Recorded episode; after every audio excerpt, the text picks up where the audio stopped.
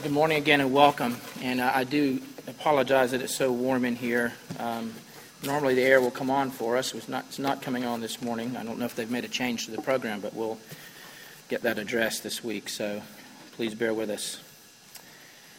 But good morning and happy Easter. To those of you who are all regulars here at South Baton Rouge, it's good to see you all again. Those of you who may be visiting with us or are continuing to visit with us, we want to say that we're glad that you're here and we hope that you'll come and worship with us again as often as you're able. Now, while uh, there's a very real sense in which every Sunday for a believer is Easter Sunday, in that the Lord's Day is always a celebration of Christ's death and resurrection.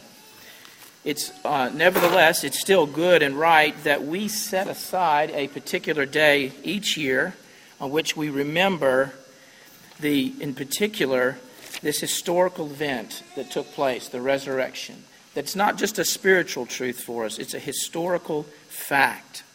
The thing that we celebrate here Christ's death and resurrection, it actually happened in space and time, which is vitally important since, as the Apostle Paul said in 1 Corinthians 15 17, if Christ has not been raised, your faith is futile.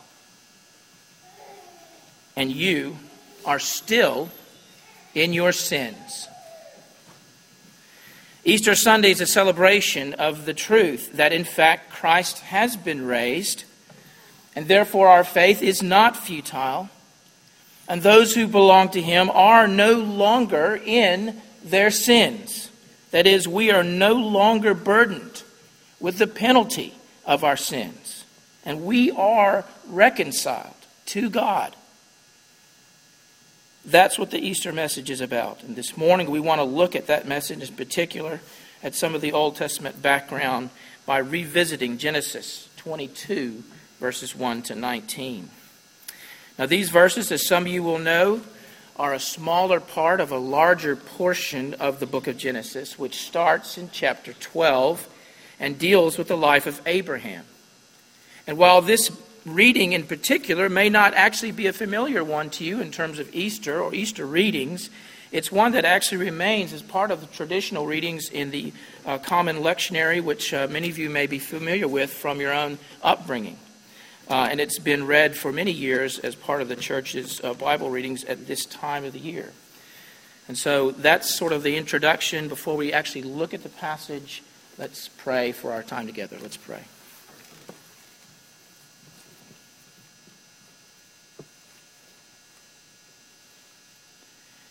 Father in heaven, please hear us now as we uh, plead for you to come and speak to us in and through these words that you have authored and preserved. Make them clear to us, and with that, make the implications of it clear to us. And then, Father, follow us home from this time with these truths. Uh, put them into our hearts and minds in a way that uh, is permanent, that works itself out throughout the week and beyond as these uh, deep, deep truths of our faith uh, take hold of us, take root. We look forward to the fruit that you're going to produce from this, and we pray this in Jesus' name. Amen. Now, in Genesis 22, in this amazing and some ways bizarre account, which we're about to read, we find ourselves really at the high point of Abraham's story. And it is an amazing story. Abraham's a fascinating character who, at times, uh, has shown great faithfulness, great trust in God. Other times, he's been very unfaithful, faithless in his responses. And he would not hesitate at different times in his life to deceive or manipulate people in order to protect his own interests. Nevertheless, and in spite of Abraham's ability to still misbehave and to evidence seasons of great doubt and faithlessness, he certainly grew and he changed over the course of his life, such that there really is no question that the Abraham of Genesis 22 is a very different man from the one we first meet when his story begins. To be sure, and as I've already indicated, Abraham was not a perfect man, but he definitely grew and he changed for the better. His many trials and troubles used by God were used by God to mature him, and in ways that people uh, maybe not might not have thought would be a sign of maturity, but they actually were. Abraham's growth didn't result in a kind of maturity that made him uh, more independent as a person. It didn't cause him to be less and less aware of his need of God's grace and sort of more and more likely just to stand on his own two feet. On the contrary, as Abraham went along, he demonstrated a growing sense of dependence upon God, a greater willingness to rely on God to be faithful to his promises. And trusting God to fulfill his promises meant that Abraham was increasingly more willing to make decisions and that reflected that trust. He was uh, more frequently willing to follow the path of obedience rather than resorting to his own cleverness or relying upon his own ability to bring about by human manipulation the things that God had promised to bring about in his own way and his own time. So, just to be clear, if you read right through the story of Abraham, by the time you get to the end of Genesis 21, right on the doorstep of Genesis 22, you find a different man than the one you first read about in chapter 12. You find a maturing, settled, much steadier Abraham. You find a man who'd finally received a long promised and long awaited son you find a man who'd now settled in the land of promise, was worshiping the Lord again in peace, with no threats from without and no threats from within. Everything was just right. At the end of chapter 21, all systems for Abraham were go. For a moment. But then something happened. And as it turned out, there was still one threat to be dealt with. There was still one trial that lay before Abraham, and he did not see it coming. It came to him out of the clear blue sky from what to him had to have been the most unbelievable and unlikely source of all. It was a threat that came from God Himself. Genesis 22, 1 to 2.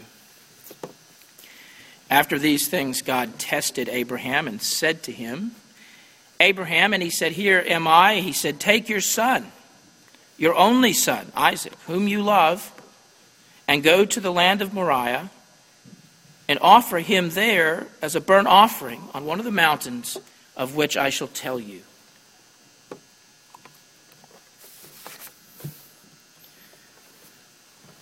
Wow. Good morning to you, God. I mean, this must have caught Abraham completely off guard.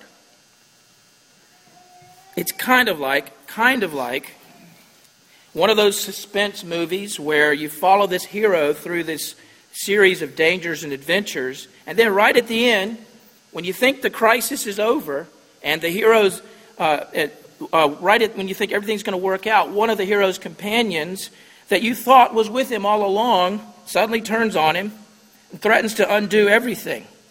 And the hero doesn't expect it and gets completely blindsided. That's what happens with Abraham here. It's not exactly like that, but it's sort of like that. The God who'd been promising this child for years, the God who went to great lengths to make sure that he, the child was protected and ensured its arrival, that same God now issues this bizarre and unthinkable command that Abraham is now to take this child to a designated spot and offer him up as a human sacrifice. Not just a human sacrifice, which is bad enough, but a child sacrifice. Surely this has to be the biggest challenge of Abraham's life.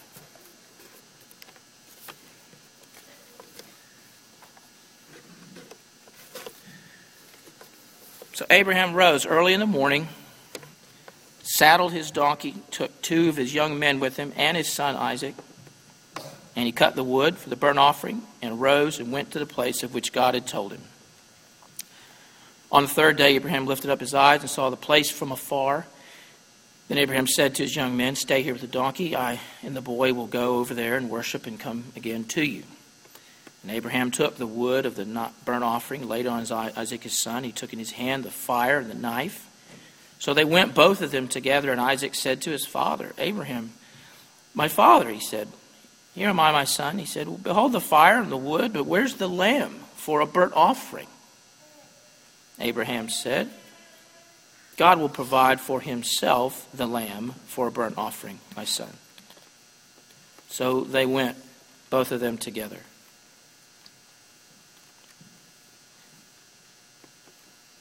Now, what is at least as amazing as this command that God issues is the response that Abraham makes to the whole thing. I mean, with a calmness and an acceptance that almost defies belief, Abraham responds to God's instructions seemingly without even flinching.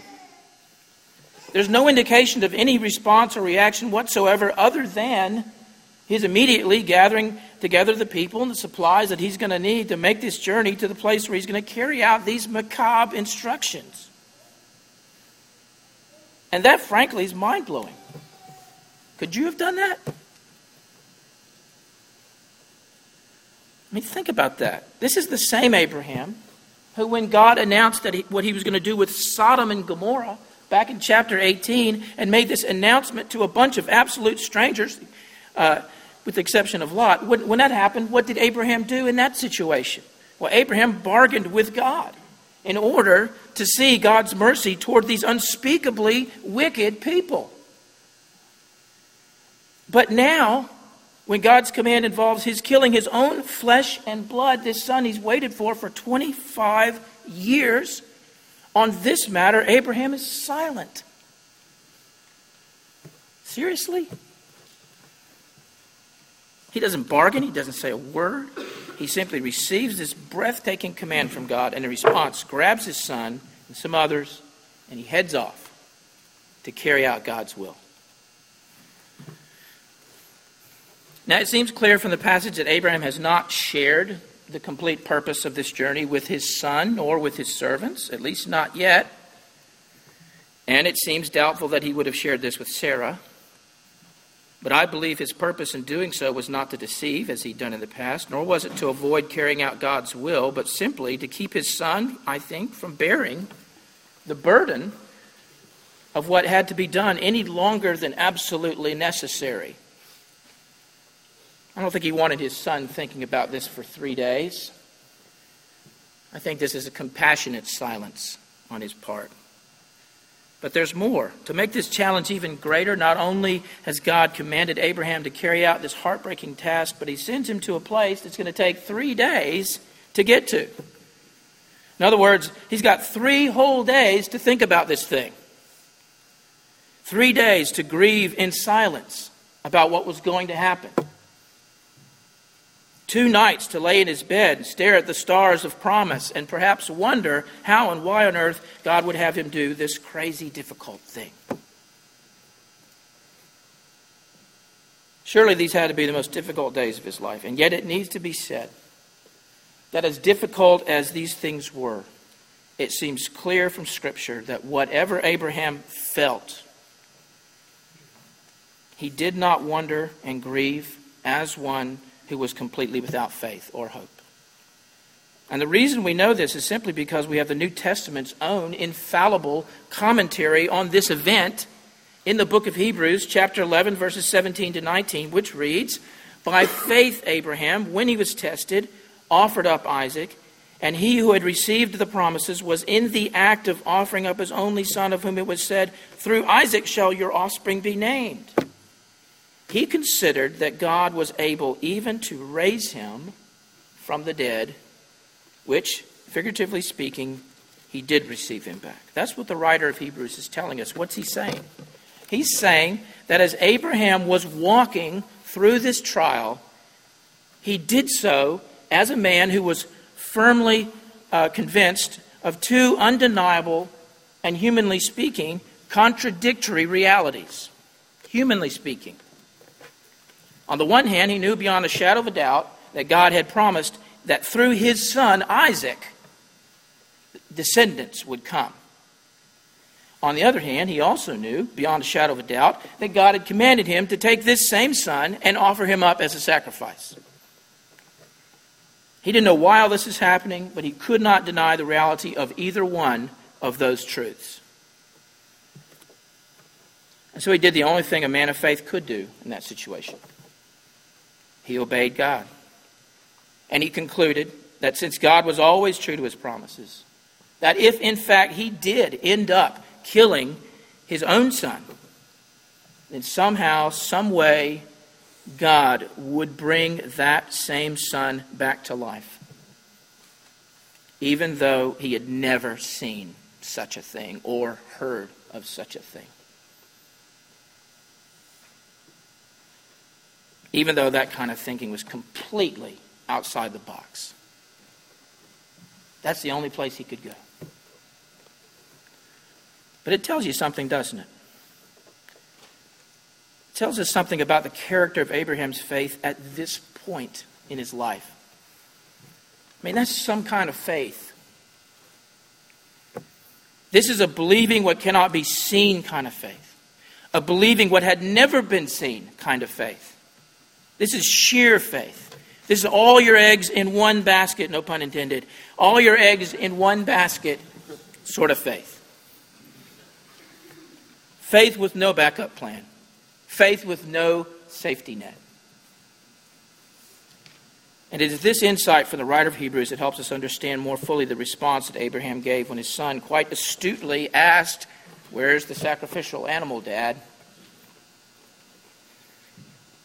After three days, they got to the appropriate site, prepared to set out to make the sacrifice, just Abraham and his son. They had the wood, they had fire, but they had no lamb, no ram. They had nothing suitable for making a sacrifice. And to his son's question, Abraham somewhat cryptically responded that God would provide a lamb. But what was Abraham thinking? Well, when you take into account what Abraham said at the time, and you combine that with this later insight from Hebrews, which we just seen, it seems that as Abraham headed into this situation, he was counting on one of two things happening. Either God would provide a substitute in place of his son, or if not, he believed God would actually have him go through with it and that he would bring him back to life. That or something like it must have been what was going through his mind. That's where the evidence points, at least, and that's pretty amazing stuff. When they came to the place of which God had told him, Abraham built the altar there and laid the wood in order and bound Isaac his son and laid him on the altar on top of the wood. Then Abraham reached out his hand and took the knife to slaughter his son. But the angel of the Lord called to him from heaven and said, Abraham, Abraham. And he said, Here am I. He said, Do not lay your hand on the boy or do anything to him, for now I know that you fear God, seeing you have not withheld your son, your only son, from me. And Abraham lifted up his eyes and looked, and behold, behind him was a ram caught in a thicket by his horns. And Abraham went and took the ram and offered it up as a burnt offering instead of his son. And so Abraham called the name of that place, The Lord will provide, as it is said to this day, on the mount of the Lord. It shall be provided. And the angel of the Lord called to Abraham a second time from heaven and said, by myself I have sworn, declares the Lord, because you have done this and have not withheld your son, your only son. I will surely bless you, and I will surely multiply your offspring as the stars of heaven and as the sand that is on the seashore. And your offspring shall possess the gate of his enemies. And in your offspring shall all the nations of the earth be blessed, because you've obeyed my voice. So Abraham returned to his young men, and they arose and went together to Beersheba, and Abraham lived at Beersheba. We noted previously the amazingly resolute manner in which Abraham accepted God's instructions to sacrifice his son. And here we see the description of Isaac's response, which uh, is similar in nature.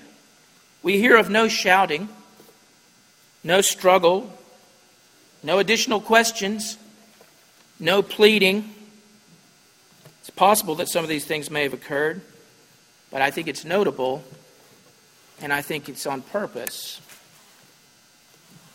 that we get no description. I think likely it didn't happen. Why? Well, perhaps he was stunned into silence. Perhaps his father had assured him that whatever happened, he'd be all right in the end. We can't say for sure, but the one thing we know is that the scene that is portrayed here is one of resolute, absolute acceptance of the will of God without fighting, without resistance, without hesitation. The significance of which we'll see in a moment.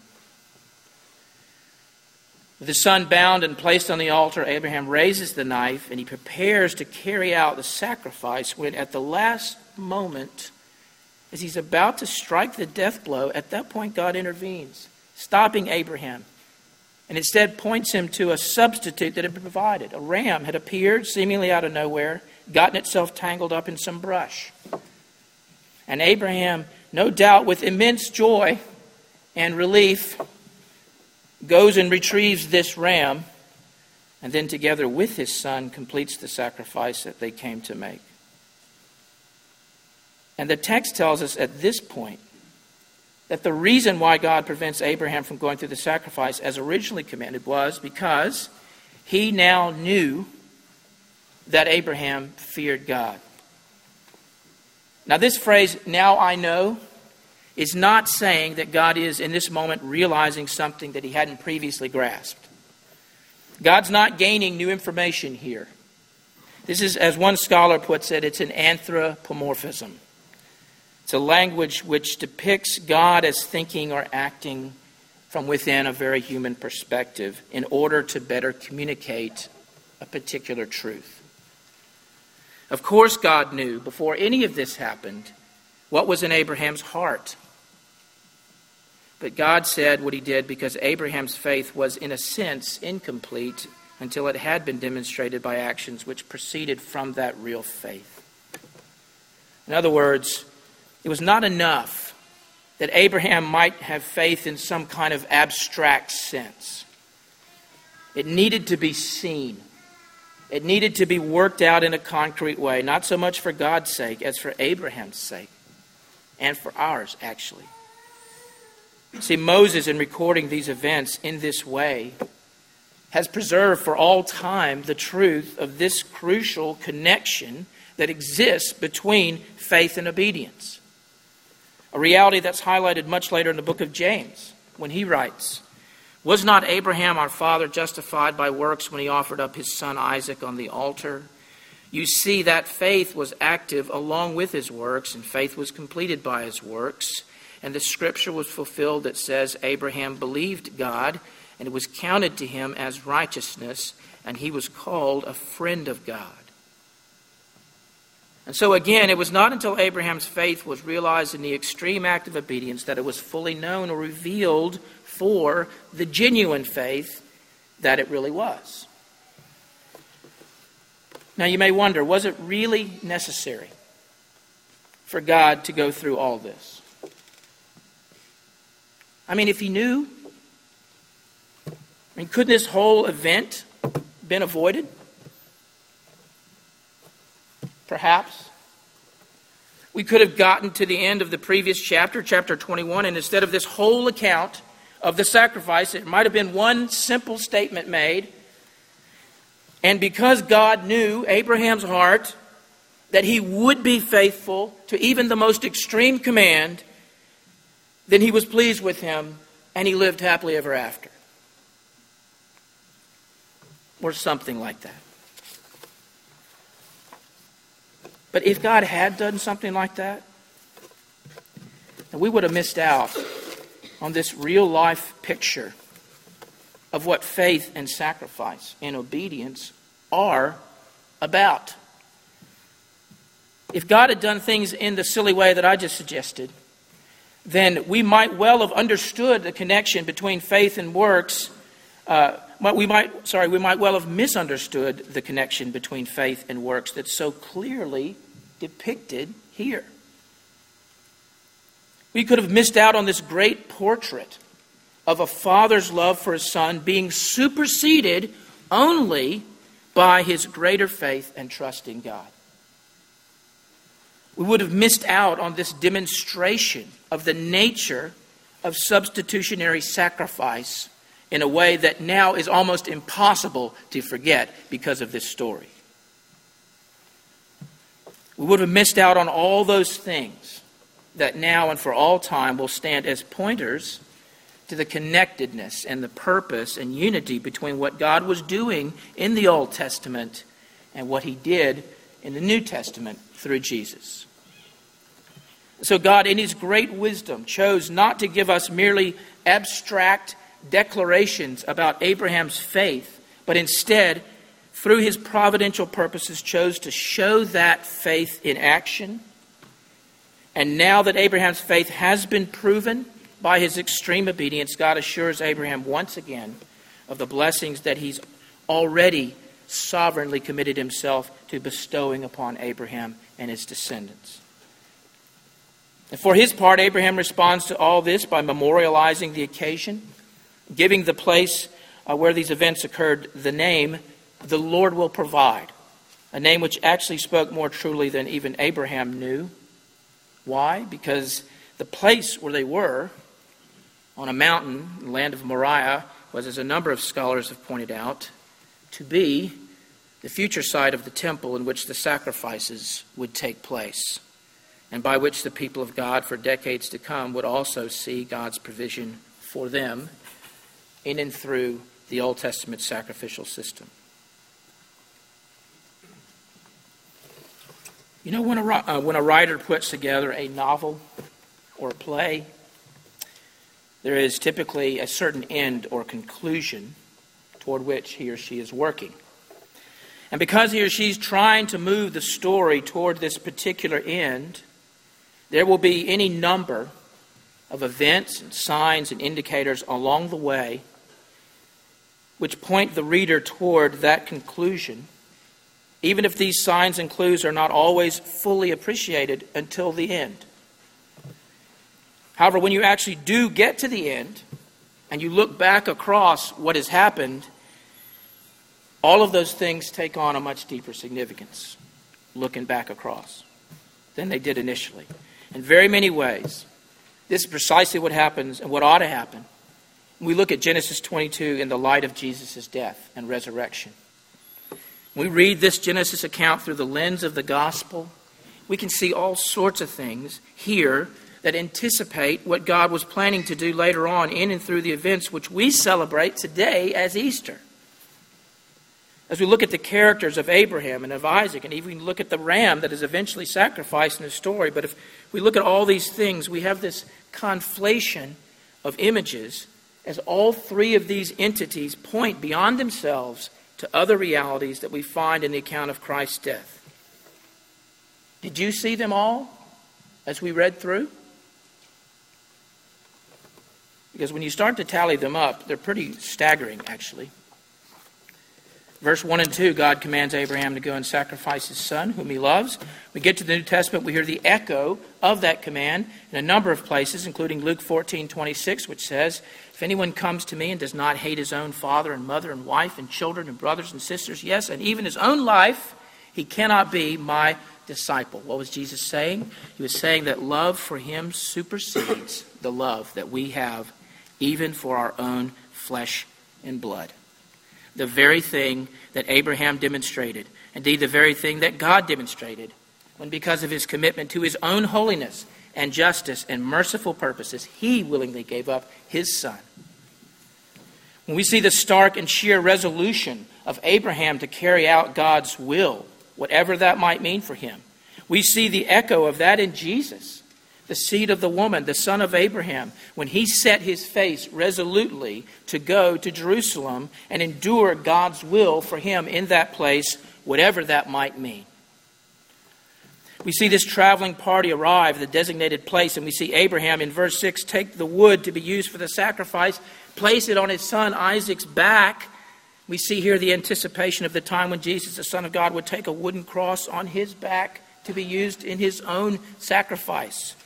We hear the words of Abraham in verse 8 saying that God will provide a lamb. And we see there the anticipation of Jesus, described by John the Baptist as the Lamb of God, who takes away the sin of the world, and who, as the writer of Hebrews puts it, is the one final, all sufficient sacrifice that was acceptable to the Father. When we see Isaac bound and laid on the altar with no word of protest or resistance, we see the anticipation of the prophecy concerning Jesus in Isaiah 53, which reads, He was oppressed and he was afflicted, yet he opened not his mouth like a lamb that is led to the slaughter, and like a sheep that before its shearers is silent, so he opened not his mouth. When we see Abraham in verse 10 raise his hand to slay his own son, we see the anticipation of the time when God the Father would, providentially speaking, raise his hand to slay his own son as his purposes were being worked out. We see God uh, stay the hand of Abraham so that his son is spared. I'm reminded of the time when Jesus, in the Garden of Gethsemane, asked his own father if his hand might be stayed, if the cup he was about to drink might be foregone, and yet I'm further reminded that Jesus was also more concerned that the Father's will be done, even if that was God's will to crush him. And it was. With Jesus, God's hand was not stayed, but the echo is still there. We see Abraham in verse 13 take the substitute ram provided by God and offer him up sacrificially in the place of Isaac. We see the anticipation of the time when once again God's justice would demand one thing, our death, and his mercy would accept another, a substitute, his son, Jesus. And finally, when you think about the fact that Abraham arrived at the place of sacrifice on the third day, that it was then, after grieving and con- contemplating the loss of his son for three days, that he, as the writer of Hebrews says, received back this same son on the third day, I cannot help but think of our Lord's resurrection when God the Father received back his own son and we received our risen Savior on the third day that we know as Easter morning. Simply put, the gospel message is all over Genesis 22. Indeed, it is only because of the gospel message that we even have a Genesis 22. The death and resurrection of the Lord Jesus are the solid reality of which Genesis 22 is a faint foreshadowing the very real, agonizing, heartbreaking events of Genesis 22 pale in comparison to what God the Father faced as he saw the destruction of his own son. As one writer puts it, Abraham's love for his son is a pale shadow of the Father's love for his son. And the Heavenly Father is saying here,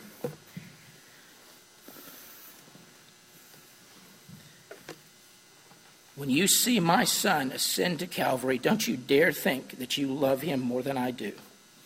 And when you see Abraham's hand raised to slay his son, the father saying, Don't you think that I'm some passive standby witness watching from a distance what's happening at Calvary? I am the one who is bringing this to be. And I'm doing it because it's the only way that you can be spared from your sins. I'm not standing back in the shadows and watching my son suffer. I am the one bringing it about. I am the one with the knife in my hand, and that knife is there because it is absolutely necessary that a substitutionary sacrifice be given for you if you are going to be with me forever. And that is what Easter's about. That is what Easter is about. Let's pray.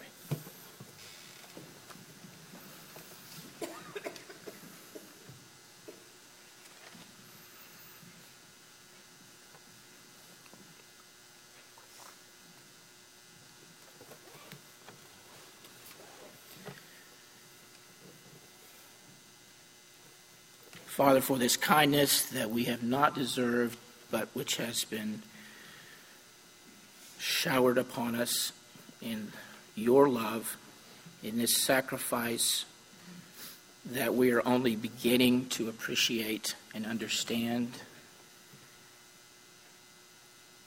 We can only stand before you and say,